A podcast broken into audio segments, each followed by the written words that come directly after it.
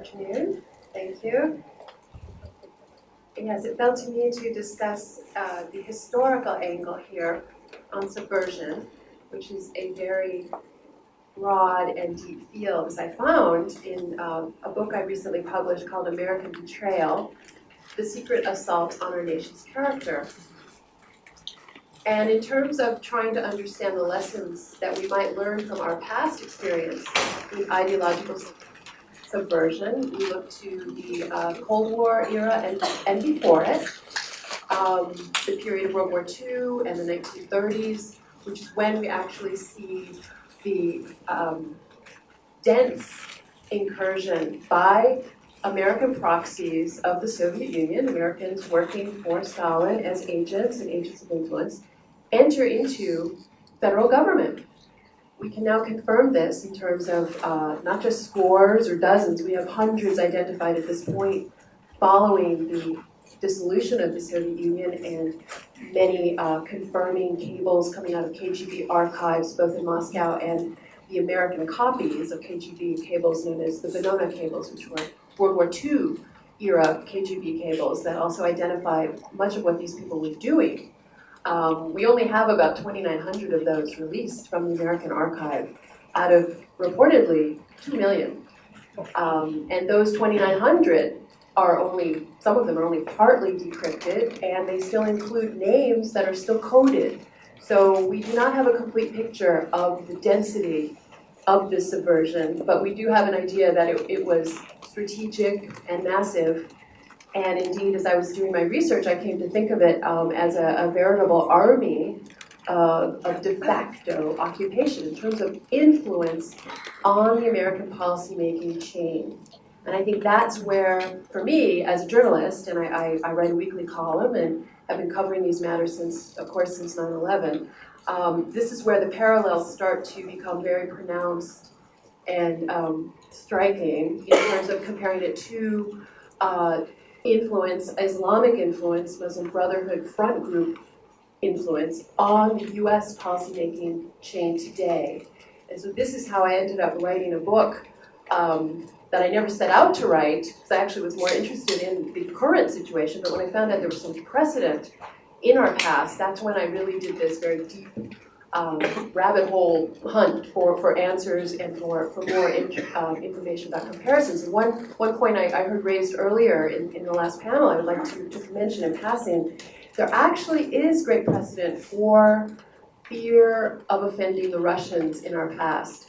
And this, you know, we definitely deal with this on a daily basis, at least for the political world um, and the journalistic world, even in terms of fear of offending Islam. Um, that's a mantra. But I was quite struck and quite fascinated to discover this was a motivational watchword that indeed was a tool, um, I would argue, of appeasement of the Soviet Union, um, particularly during World War II period. Fear of offending the Russians was very much on their minds of our, of our policymakers, of our military strategists, and so on. Um, so we do actually have even a parallel with that. In terms of uh, lessons learned, however, I, which I, I believe is my, my topic today, I would say we flunked our first experience with subversion. And um, this is disturbing because even back in the day, and I'm talking about a period um, that we would identify as, as, as Cold War, early Cold War, and, and World War II. And the reason it's so disturbing, in particular, given our current situation, is that we did have, at the head of the FBI at that time, a stalwart anti communist who truly understood communist subversion. Since 9 11, we have never had such a man at the top of the FBI. We do not have anyone who has had any kind of deep understanding of, of Islam um, or the threat that Islamic law and jihad and so on pose to our form of liberty. So we already are starting off at a very grave disadvantage today. That is something different from before. And so why do I say we flunked? I actually say we lost. And I, I make a very um, controversial argument in my book that um, we lost and we don't even know it, which is part of where we come in with my subtitle, which is The Secret Assault on Our Nation's Character. Um, I uncovered what strikes me as a false, or rather dissected a false narrative that I think we have come to embrace as a reality uh, that has been imposed on the events as they happened. And the thing that was so striking to me while I was doing this is that as a daily journalist, again, I feel like we're going through the same thing again. We're having a false narrative imposed on us, just as a few generations ago this was done to us before. For example, we think we've won the Cold War, we declared victory after the dissolution of the Soviet Union, and yet our college campuses are outposts of Marx.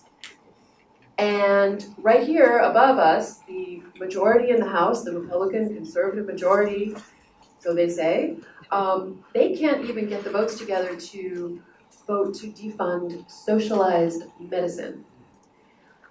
What does that mean? I mean, they don't talk about it as socialized medicine. Um, we don't talk about this notion of, of Cold War at home that somehow we lost to get our campuses to this point. I mean, that's sort of nothing we even think about. We don't connect these dots. And so this is part of the reason that, that I, I started coming up with this new idea about what actually we went through and how actually we should be regarding ourselves in terms of victory or defeat, ideological victory versus ideological defeat. And I would say we're certainly um, looking at a situation where the debate is very empty. And I think that this is another parallel we have with our past.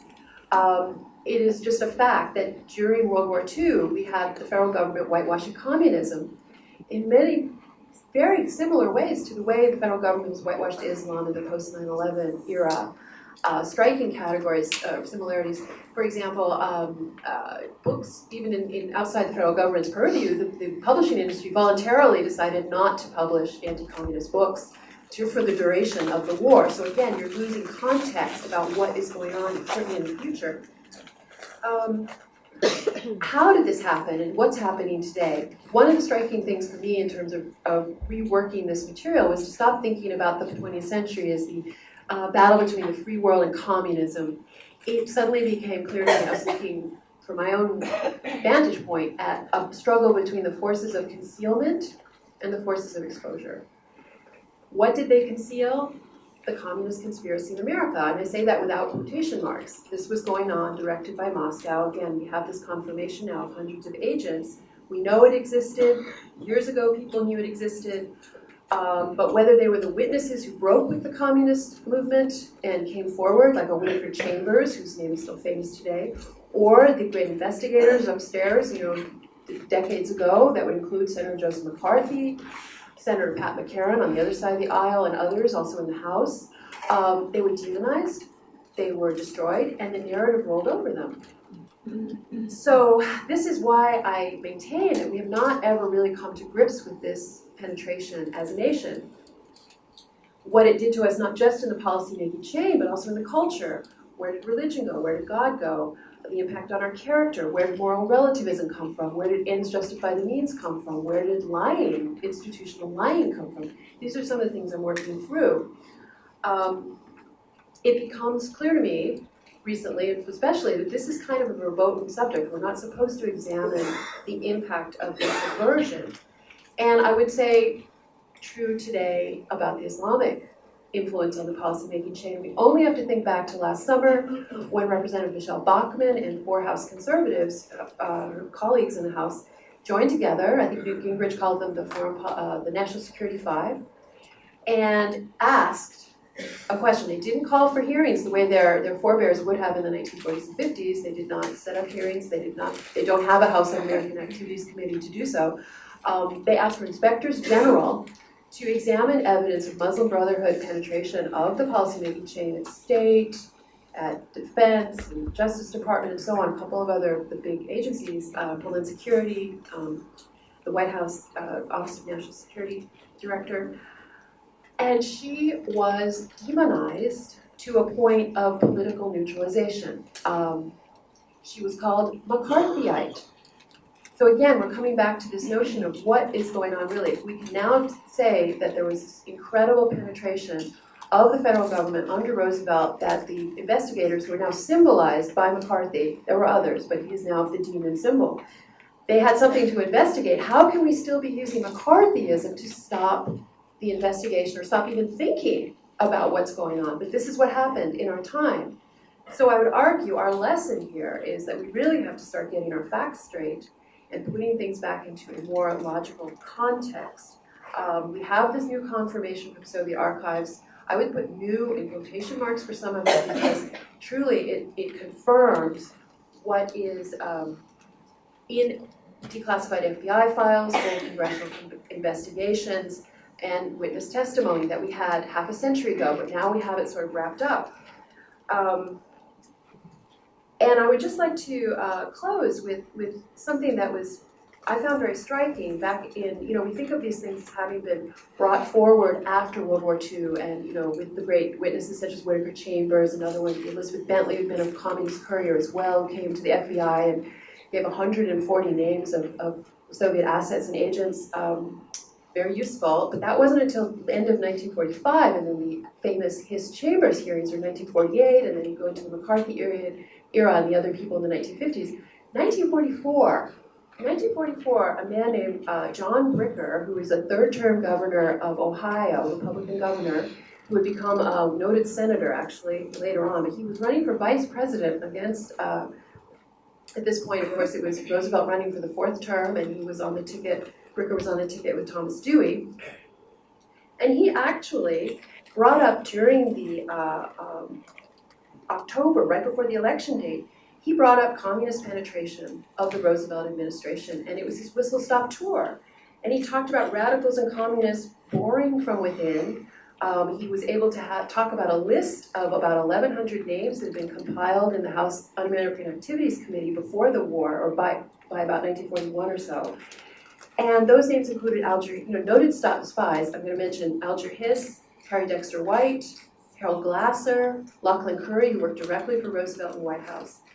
And he was explaining that this was a fifth column with impact on our policy making. And anyhow, he couldn't, they obviously lost and they got nowhere with this whole incredibly shocking speech uh, that he gave repeatedly across the country, this incredible information before we had all this investigation really that came in the post-war period. I'd just like to mention one thing, because this is where I think we are today.